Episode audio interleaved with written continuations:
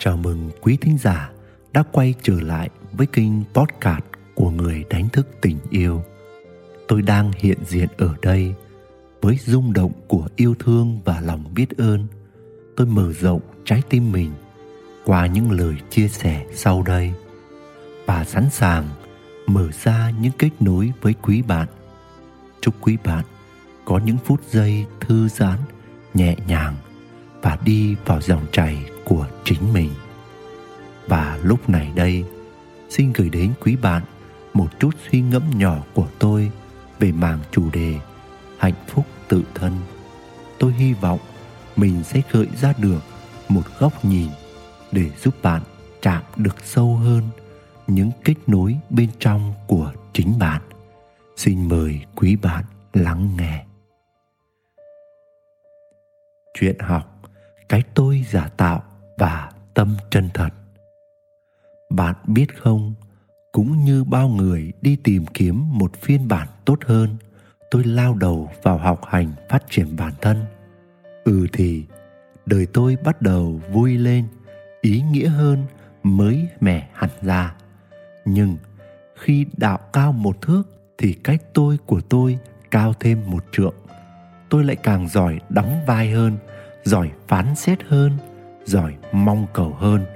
Về đến nhà, tôi thấy vợ mình sao mà kém thế, sao mà ít trải nghiệm thế, sao không thú vị gì hết thế. Tôi lại dương dương tự đắc, phán xét vợ tôi chuyện này, chuyện kia. Tôi lại mong cầu vợ tôi phải lỗ lực lên để đuổi kịp tôi, để khớp với tôi. Và dần dần, với một ánh mắt bề trên như thế, tôi đã đứt kết nối với vợ phần nào.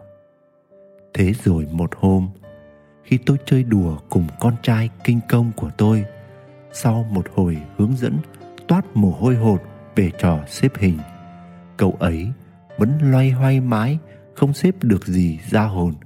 Tôi sốt ruột quát, con cố lên, gắng lên, ba làm được thì con cũng phải làm được chứ ba dạy mãi mà con không làm được à? Thú thật, đôi lúc tôi cũng mất kiên trì khi dạy một đứa trẻ.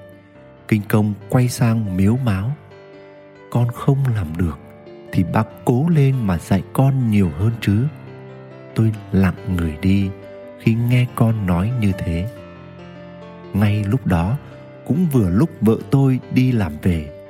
Tôi xúc động hiểu ra rằng mình đi học nhiều hơn, tạm gọi là trưởng thành hơn, có hiểu biết hơn, có trải nghiệm hơn.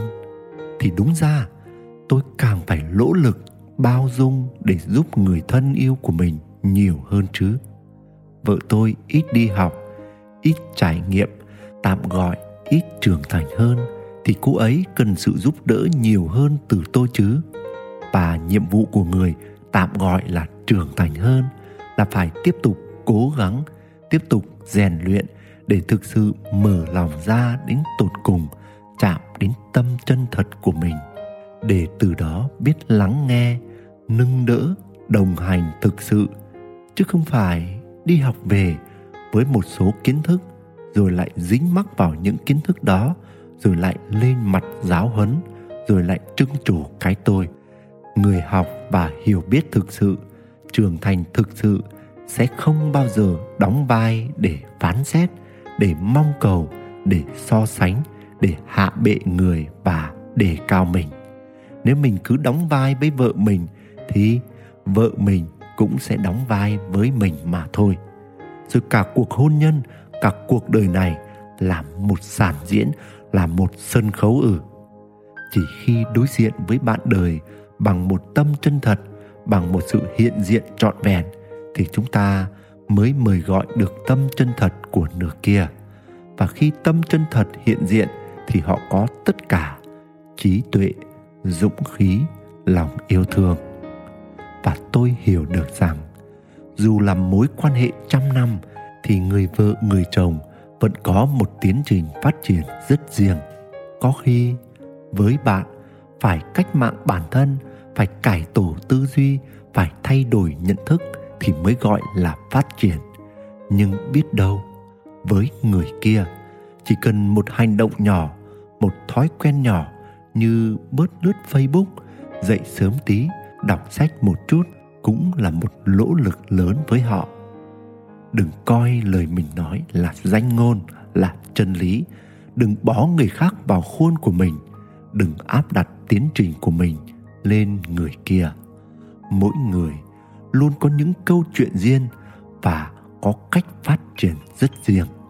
Hãy để tiến trình của chồng mình, của vợ mình xảy ra theo cách nó nên xảy ra. Nguyễn đức quỳnh, người đánh thức tình yêu. Quý thính giả đang nghe trên kênh podcast của người đánh thức tình yêu, hy vọng những chia sẻ của tôi tô thêm sắc màu cho những trải nghiệm của bạn. Chúc bạn luôn tìm thấy bình an và niềm vui giữa cuộc đời. Xin chào và hẹn gặp lại.